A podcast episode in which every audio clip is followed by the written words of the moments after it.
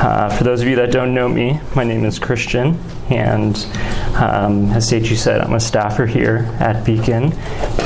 And um, tonight, we'll be continuing our study in the book of Galatians. We We've been off for like a month or so, a little bit longer so. Um, but we are in Galatians, if you forgot. So we'll be uh, continuing there. So if you have your Bibles, please turn with me to Galatians chapter 5. Galatians chapter 5. And as you turn there, I would just like to begin by posing a simple question to you guys. And that question is what comes to mind for you when you think of the word freedom? Another way to ask the question is uh, in your mind, what does it mean to be free? It's a simple question, and I think one that has many answers depending on who you ask. I'm sure if you go on campus and ask a bunch of people, you'd get a bunch of different answers. Um, and for you guys as college students, I think it's safe to say that you're all pretty free right now. College is a time when you're free from your parents. You can make your own decisions for maybe the first time. If you want to have a break during the day, if you want to take a nap, you can schedule your classes around that. Uh, if you want to sleep in and skip class, you can do that as well you don't have bills to pay, you don't have kids to take care of, you don't have a spouse, I'm assuming. Um, going to college where I went, there was a lot of people with, that were married by this time, but I'm assuming you guys don't. Um, you can go get tacos at 1 in the morning on a weeknight, you can play board games uh, to the wee hours of the morning. But this type of freedom, we understand, isn't the only type of freedom that college offers us. When we go to college, we're also thrown into this environment of freedom that involves moral and intellectual freedom. When we go to college, we often hear voices tell us that to conform to some higher authority or some value system outside of us, that's old fashioned, right? We need to break free from these values and traditional rules and norms. And this almost always means pursuing the desires of the self and that to do that is the highest good for us. To conform to someone else's way of thinking, it's oppressive, it's old fashioned. So, the purpose of life, it becomes self fulfillment, becomes self discovery. The pursuit of pleasure and personal happiness is everything for us. To be free means to do whatever I want.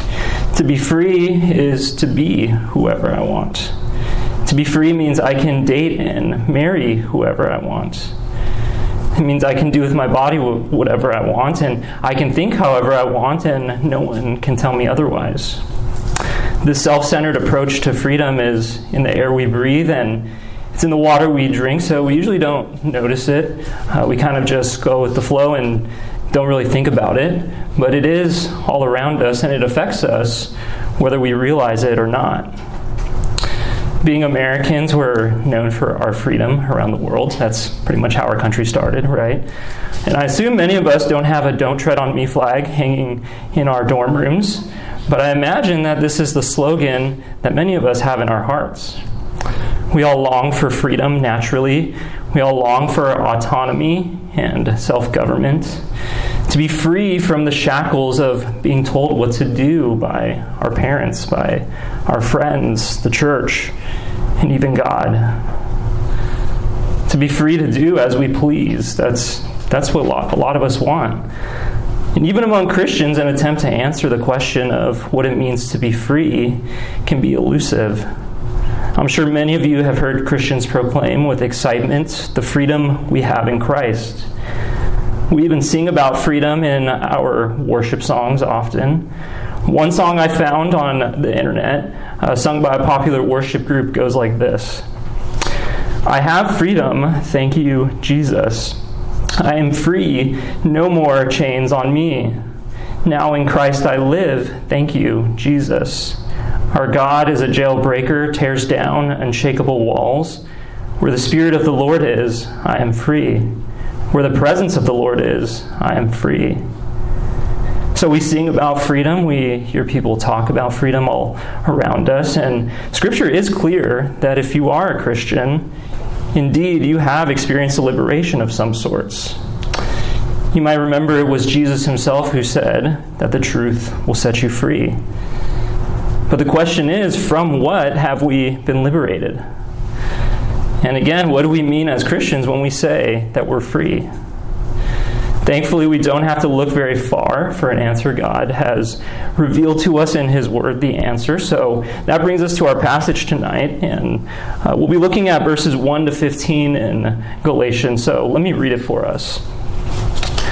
For freedom, Christ has set us free. Stand firm, therefore, and do not submit again to a yoke of slavery. Look, I, Paul, say to you that if you accept circumcision, Christ will be of no advantage to you. I testify again to every man who accepts circumcision that he is obligated to keep the whole law. You are severed from Christ, you who would be justified by the law. You have fallen away from grace. For through the Spirit, by faith, we ourselves eagerly wait for the hope of righteousness.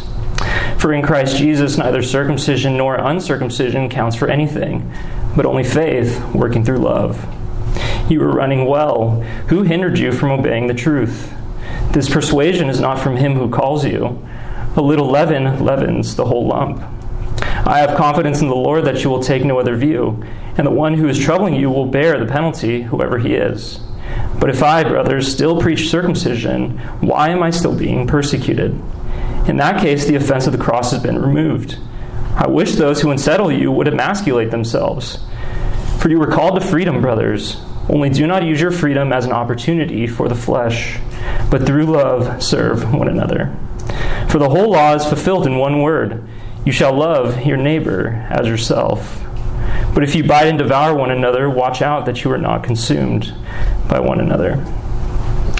So if you're following along in your notes there, you'll see in verses 1 to 6 that Paul is once again addressing this problem of legalism in Galatia. Um, and at this point, Paul, he's warning the Galatians not to subject themselves to a works based relationship with God. So, if you've been with us, this is the theme that runs throughout Paul's letter. Uh, in Galatians 3, chapter 10, or sorry, Galatians chapter 3, verse 10, Paul says, Those who don't keep everything written in the law are cursed by God. And that's every one of us, isn't it? All of us have sinned, all of us have been made in God's image to reflect his glory, but we see that we fall short of that glory. In Romans 3:10, Paul also says there are none righteous, not even one. None who seek after God, all have turned away from God. We recognize that in some way, all of us are stubborn, proud, broken, and flawed. But because of Jesus, we are no longer under condemnation, Romans 8 1. We no longer live in shame and guilt before God. And in Galatians, Paul reminds his readers over and over again that they're free from the curse of the law because Jesus took their place on the cross. Galatians 3, verse 13 reads Christ redeemed us, he freed us from the curse of the law, having become a curse for us. So Paul answers our question immediately here. He, you know, our question, what is freedom? Well, first, it's to be free from the harsh penalties and demands of the law. So, again, it's to be free from the harsh penalties and demands of the law. And as a result, there's nothing left for us to fear. There's nothing left for us to do, and that's Paul's point. The law, it tells us do, do, do, but the gospel says finished, done. So the only thing left for us to do is to cling to Jesus to rescue us. Because to rely on the perfect life he lived and the perfect death he died on our behalf is the only hope we have. To do otherwise, Paul says, would be absolutely foolish. Because to try to, uh, to establish our own righteousness before God, to try to absorb his infinite wrath, would be impossible.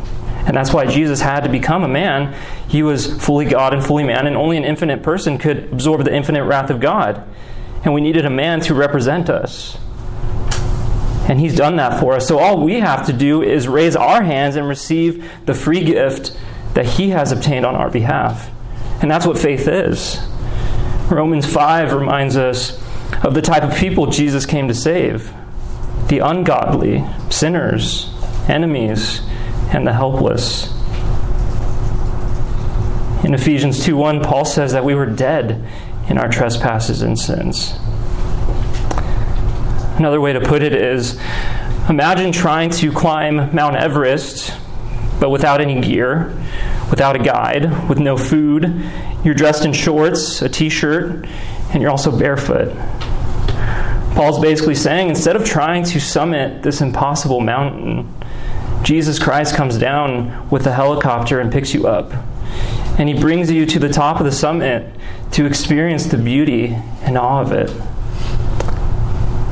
So, Paul is saying to try to make the climb yourself is foolish.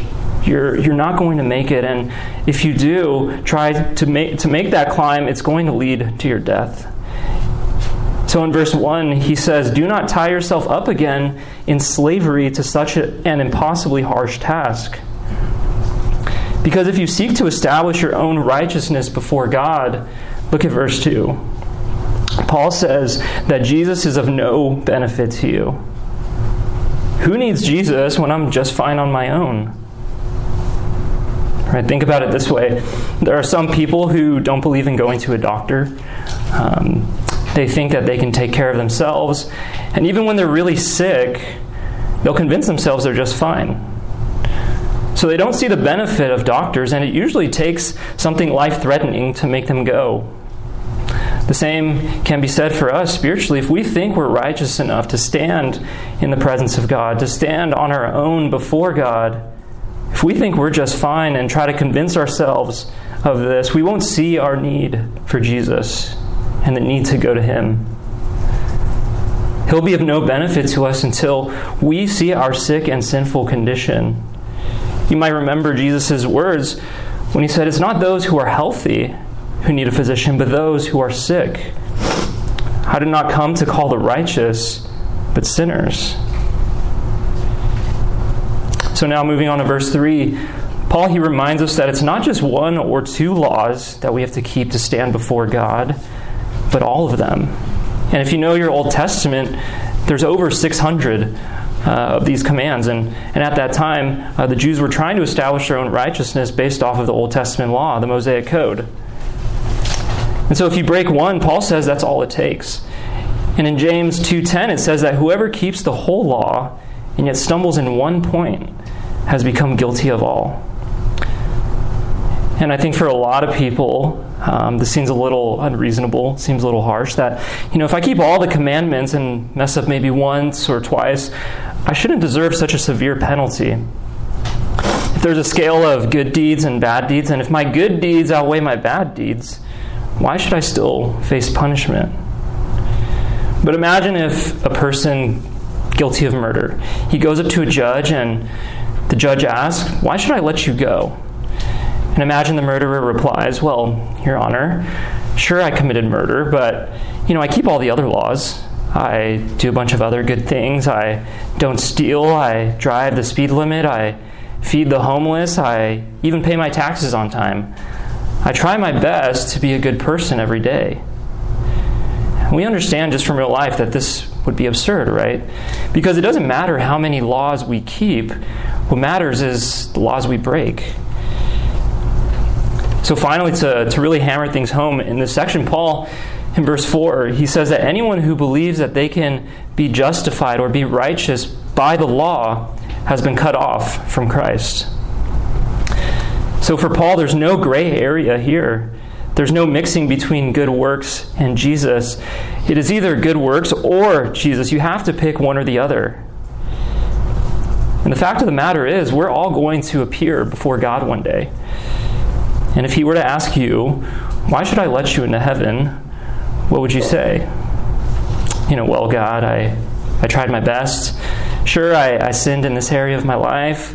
I didn't honor you as much as I should have. But, you know, it was, it was a bad moment for me. Um, you know, I, I really tried. Paul's saying, No, we cannot trust in ourselves at all uh, or our good works. Instead, we have to trust in Jesus and what he has done for us. And so, up until this point in the letter, Paul, he, he's been going pretty hard at the Galatians, right? You might remember uh, the opening passages where there's no greetings, really. It's just going straight at them. Um, and he's been going on with this for about five chapters now. And up until this point, you might be saying, you know, geez, Paul, let's let's relax a little bit. You know, this isn't very encouraging. Um, this isn't the kind of preaching I'm used to. Um, it's not very uplifting. But when we realize what we're trying to say, when we can think that we essentially save ourselves, we begin to understand why Paul is so emphatic here. Because he, he realizes that this is the teaching that leads people to hell. And that's why, if you remember Martin Luther, why he was so intense too where you read some of Paul's stuff and you might read some Martin Luther quotes and you're like, eh, you know, I can see some similarities. Luther went off the edge a little bit sometimes, but um, but we see it's it's because it's so serious, and that's why Paul is so intense here because he cares so deeply about the Galatians. Right, this is people's eternal destiny at stake here, and he's so harsh because he loves them so harshly, and he wants what's best for them. So if you're here tonight and if you've succumbed to self righteousness, or if you think, you know, all I have to do is just obey more commands, or be a better person, I just have to read my Bible more, pray more, serve more, then God will finally accept me. If you're thinking this, take note of what Paul is saying here. There's, there's a warning here, but there's also encouragement, right? There's the warning to stop relying on our own good works, but there's the encouragement to cast ourselves onto Christ, our Savior, and to see the beauty of who He is and what He's done for us. And that's the entire message of, of Paul's letter. In the next few verses, Paul he, he begins to directly call out some of these uh, false teachers in the church. So, because this was, so serious, Paul in verse 12, he uses graphic language, and I'm sure you've noticed it by now, or, you know, when we were reading it. Um, he goes so far as to tell these people basically to castrate themselves. Uh, kind of a play on words because they were preaching circumcision, and so to kind of go back at them, he tells them to castrate themselves. Um, so I do want to focus on verse 10. And Paul, he says there that those who are spreading this false gospel, that they'll bear uh, judgment for what they're doing. And so, so I think there's some application for us here too. Um, and I think there's a good warning for us. And to put it bluntly, Paul is saying that God will judge us if we impose legalism and a works based salvation on other people. So uh, while I hope and expect that None of you are going around telling Christians on campus they need to be circumcised. Um, I still think Paul provides us a helpful principle for our own lives. Because what Paul is doing is condemning people who say you have to follow these certain rules to be part of God's people. So, maybe a way for us to think about this is doing a diagnostic for ourselves. Are we declaring someone an unbeliever that we know based on some extra biblical or cultural or traditional regulation that we feel very strongly about? Are we unfairly judging other Christians in a proud and condemnatory way? If someone doesn't line up with us on every little thing, especially secondary or tertiary matters of the Christian faith, do we condemn them and label them a non Christian? Are we constantly hovering over people's shoulders looking to find fault in their spiritual lives? Are we acting like the Bible police, constantly looking to point out the faults of others? Or are we quick to show grace and humility, recognizing that we're sinners as well? Are there Christians who you condemn in your heart because they drink alcohol, or they listen to a certain type of music, or they watch a certain TV show or a certain movie? Are there Christians you judge or place unfair stereotypes on because of their style of worship? For example, do you question someone's commitment to God because they don't sing as loudly or expressively as you? On the other hand, do you condemn others for clapping or raising their hands? If this is us and we feel a sense of spiritual superiority just because we think, oh, you know, we're not as bad as those Christians on campus or those Christians at church who call themselves Christians, they're not even saved because they act or think a certain way. Paul's warning us here that if we think this way, we're just heaping judgment upon ourselves. Many of you serve at your fellowships. Um, for some, though, being on core or being a small group leader has produced an inflated view of yourself Leadership in our fellowships can become this sort of elite and exclusive group for just the cool or the spiritual kids. Leadership can become a way to glorify ourselves instead of a way to glorify God. Some of you also serve here at Lighthouse, and we're so thankful for it. We have a huge need uh, in children's ministry, and I know some of you uh, help out with musical worship. Uh, but we might look at those who don't serve and be like, wow, you know, would you look at this guy? You know, this guy doesn't even show up half the time. Does this guy even care? He has no desire to serve. All he cares about is school and clubs or whatever. Um, is, is this guy even a believer? Instead of asking, you know, I wonder how that person's doing. I wonder why he hasn't been showing up. You know, maybe I can reach out to him. Many of us read our Bibles, pray, cultivate godly relationships, and want to grow. But even diligence in the spiritual disciplines can make us legalists. We look at those who don't practice these things as maybe lesser than us. You might remember the story Jesus tells in Luke chapter 18 about the Pharisee and the tax collector. Luke says that Jesus aims the story at those who trusted in their own righteousness and viewed others with contempt. The Pharisee walked into the temple proudly and he prayed to God, saying, God, I thank you that I'm not like other men, swindlers, adulterers, or even like this tax collector. I fast twice a week, I pay tithes of all that I get. But the tax collector wasn't even willing to lift up his eyes to pray to God and was beating his chest and said, God, be merciful to me, the sinner. And Jesus says it was the tax collector, not the Pharisee, who went away justified before God. Jesus concludes the story by saying that the person who seeks to exalt themselves in their own righteousness, that person will be cast low by God. But the one who humbles himself like the tax collector will be exalted by God. Now, I think at this point, for some of you, uh, there might be loud cheering uh, and amens in your heart, uh, you might be saying, Yes, you know, finally a message to get these dirty legalists off my back. You know, there might be that one person in your life where you feel like they're always looking over your shoulder, right? Whether it's your parents or some friends, whatever. But take a look at verses 13 to 15. And these verses are significant because they mark a significant shift in the letter. For pretty much the entire letter, Paul has been issuing these harsh rebukes against the legalists in Galatia. But now he begins to set his target on what I like to call the grace abusers in the church.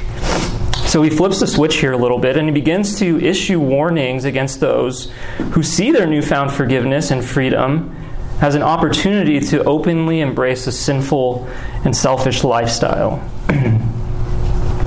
As you see there in your notes, I've titled these verses Freedom from Libertinism. And in case you're wondering, libertinism can be defined as this it's a lifestyle or pattern of behavior characterized by self indulgence or lack of restraints, especially one that involves rejection of moral or religious authority. So I can read that again. So, libertinism is a lifestyle or pattern of behavior characterized by self indulgence or lack of restraint, especially one that involves rejection of religious or moral authority. And you can just Google that if, if you didn't catch it. Um, but up until this point in the letter, it can seem like Paul's been communicating that since we're forgiven um, and our salvation is not determined by works, we're free to do whatever we want then. But Paul, he goes through great pains in his writings to remind Christians that he's teaching the exact opposite of this. For us, we can say that since our salvation is not dependent on good works, well, then that means I can indulge in sinful thinking and living. For example, you might visit websites or watch things you shouldn't be watching and justify it in the name of freedom or grace. You might even go so far as to say, well, you know, if I sin, won't that magnify God's grace even more? Won't that make Jesus and what he did for me seem even that much better? Won't it even increase my worship? But we should quickly recognize that this is faulty thinking, right? And so, to help us see this, turn with me uh, quickly to Romans chapter 6.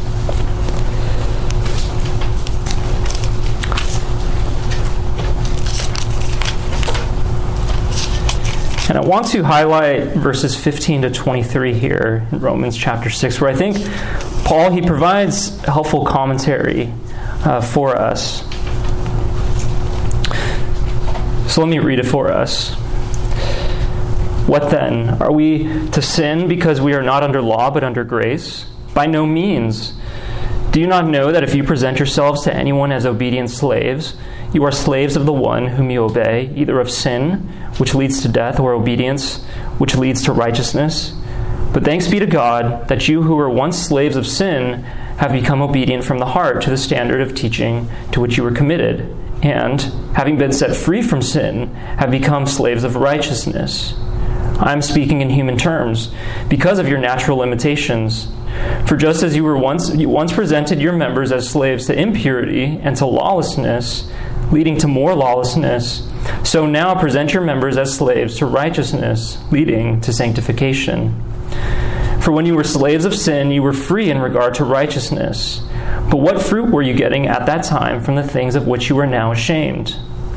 For the end of those things is death.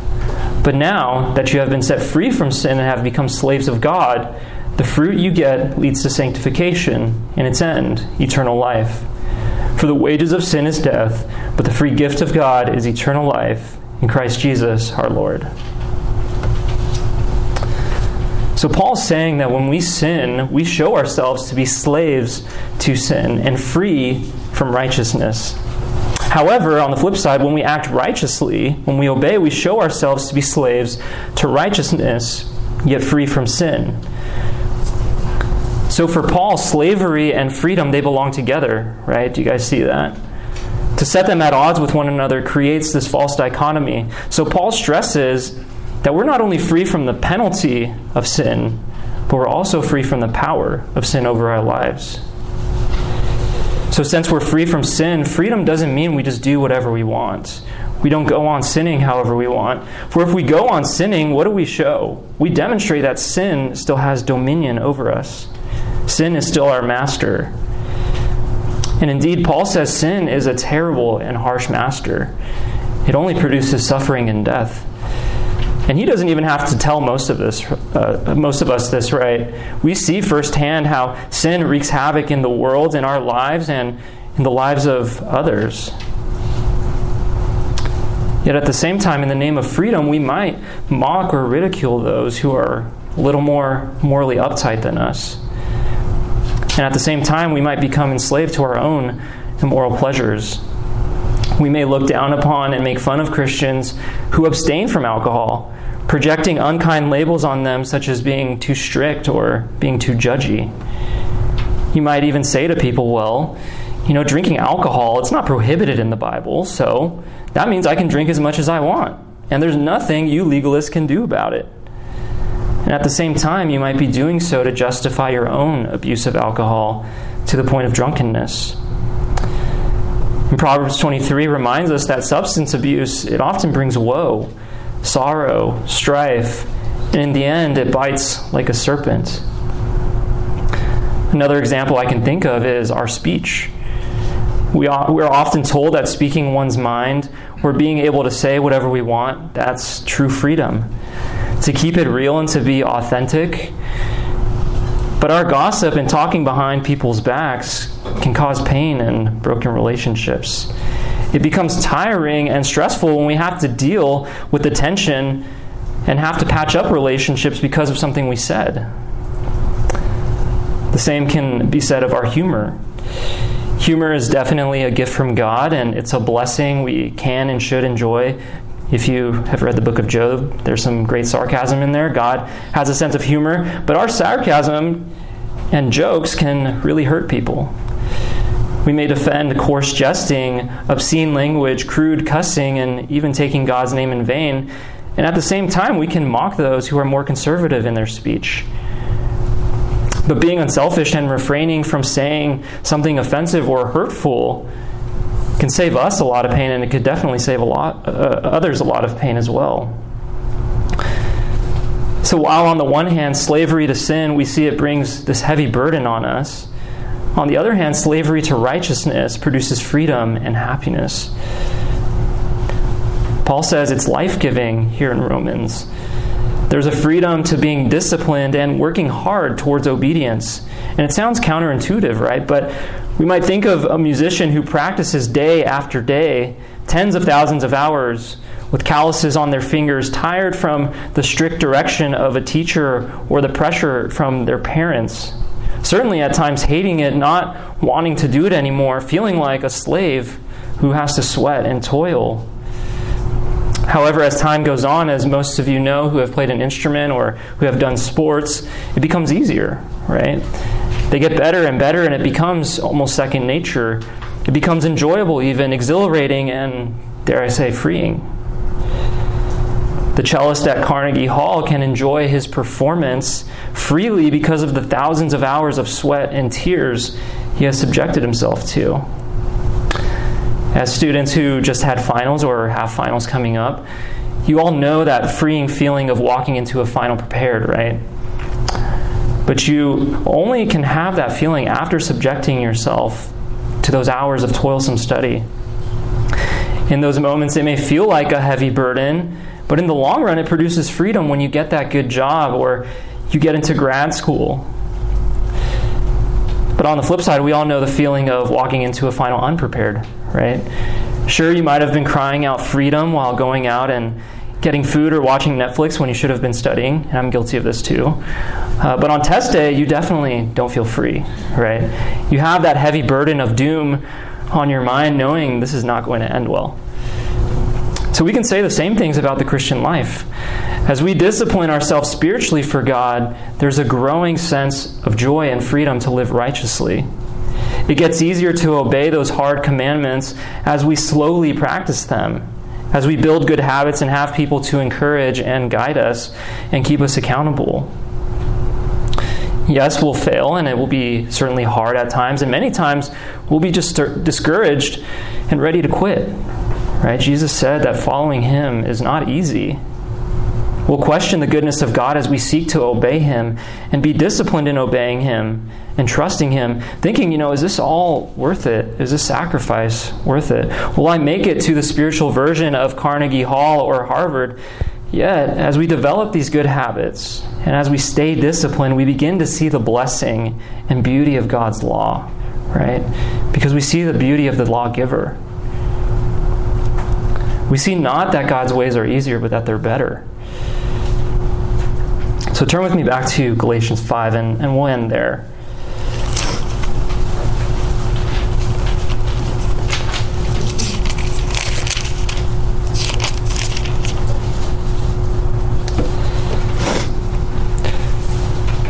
So if you look at the end of verse 13, Paul says, through love, serve one another.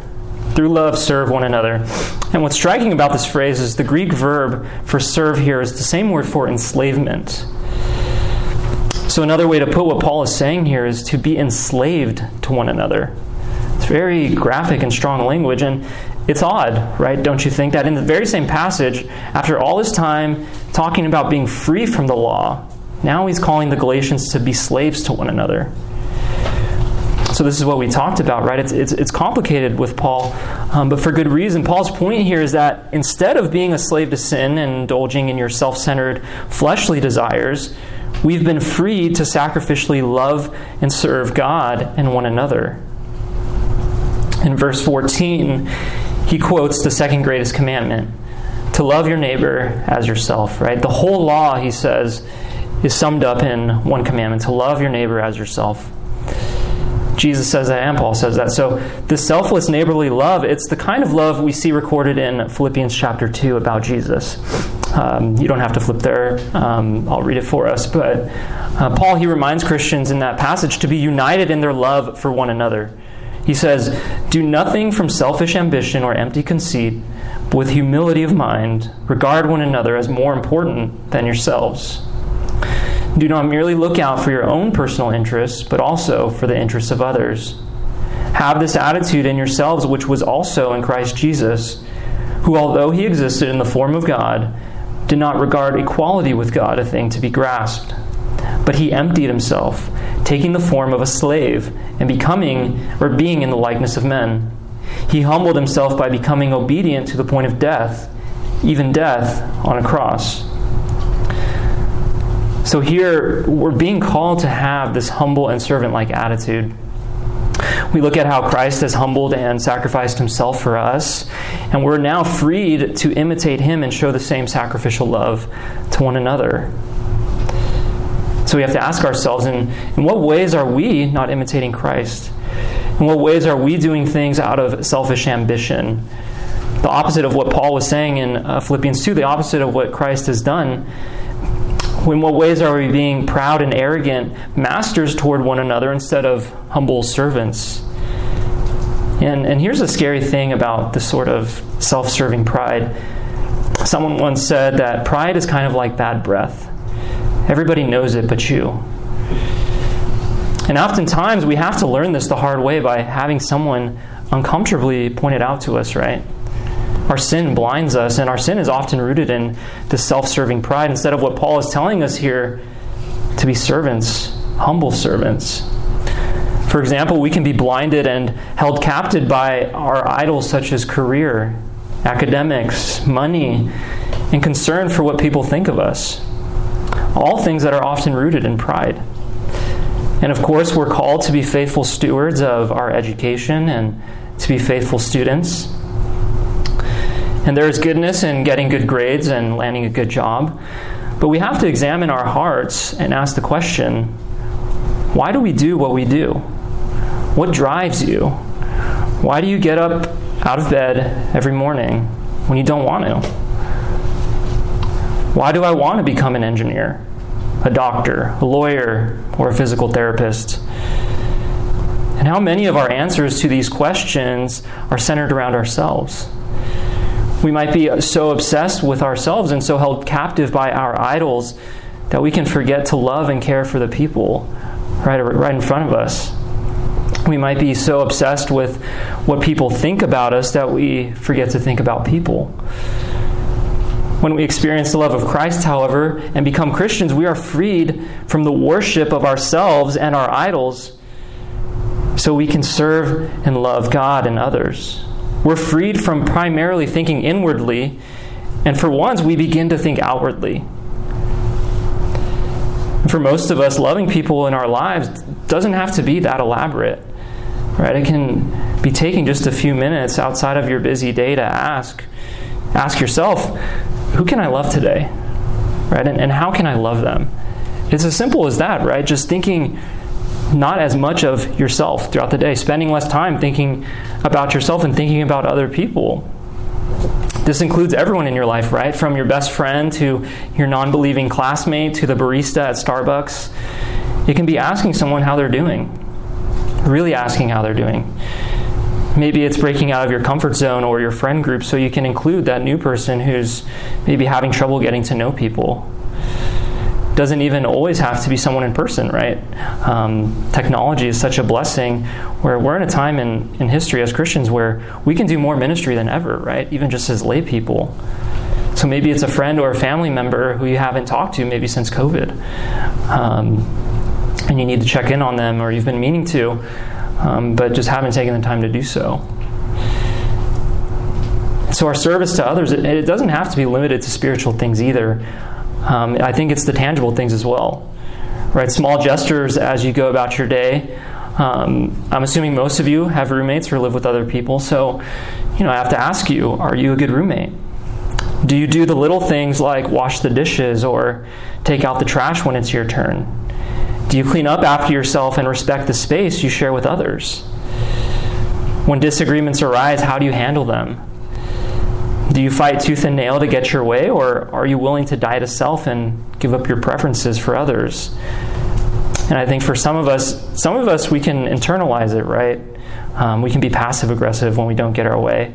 So it can become a heart issue, even though you're not lashing out at somebody, really examining your heart and, and humbling yourself before, before God, right? When you go home this summer, how will you use your freedom? Will you lay on the couch the entire time, or Will you use some of that freedom to maybe serve your parents and help around the house? Will you be humble and selfless when arguments arise, even when you know you're right? And if I'm being honest, I used to think these little acts of service, to be honest, were kind of dumb. Um, kind of just little and insignificant. I didn't see the spiritual value in, in doing these kinds of things, but you know, as I read scripture more, especially the gospels, and as I learn about Jesus more, I realize that Jesus served in a very tangible way. Um, he cared for people's physical needs very much, right? He, he loved us, yes, by dying on the cross for our sins, but he also washed the disciples' feet, right? Even Judas's feet, surprisingly. He healed people's sicknesses and he provided food for the weary crowds. You know, something that struck me um, as I was reading through Mark was that all the crowds were, were around and it was the end of the day and, and the disciples are trying to shoo them away. Um, but Jesus, it says he, he felt compassion for them because they had been with him the whole day. And he recognized that they were tired, right? So he, he, he wasn't just like, oh, well, the, the physical stuff doesn't matter, the tangible things don't matter. Um, it's just my teaching, right? That's all that matters. I came here to teach and preach the gospel. No, he cares for them in very tangible ways. And in his human frailty, he was often weary and tired. The crowds, they were relentless and rarely gave him a break, yet he still took the time to seek not his own interests, but the interests of others. So, to just kind of tie everything together here, we remember that we don't serve God to earn his love, right? But because we are recipients of his love. Remember what John says in his first letter that we love God because God first loved us. So God has demonstrated his love to us in our salvation and in everyday life by providing for us. And this frees us from the love of ourselves and our idols so we can now love others.